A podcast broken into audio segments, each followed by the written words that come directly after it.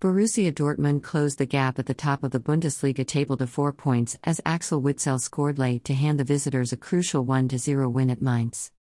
Mainz's physical approach looked like it would pay off and that they would extend their unbeaten home record to nine matches, but Witsel's finish proved the difference, keeping Dortmund in the title race. It was an attritional first half in front of 25,000 fans inside Mewa Arena with Mainz not afraid to impose themselves physically.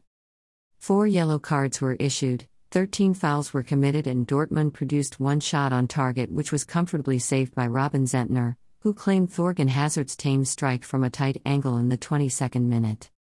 Dortmund looked more lively in attack when Erling Haaland was introduced in the 55th minute, and one of their best chances fell to the Norwegian 14 minutes later, but his half volley towards the bottom corner was excellently parried away by Zentner. Marco Rose's side continued to pressure and finally found the breakthrough goal late on. Witsel met Giovanni Reyna's free kick at the far post and scuffed his shot into the bottom corner for his first goal of the season.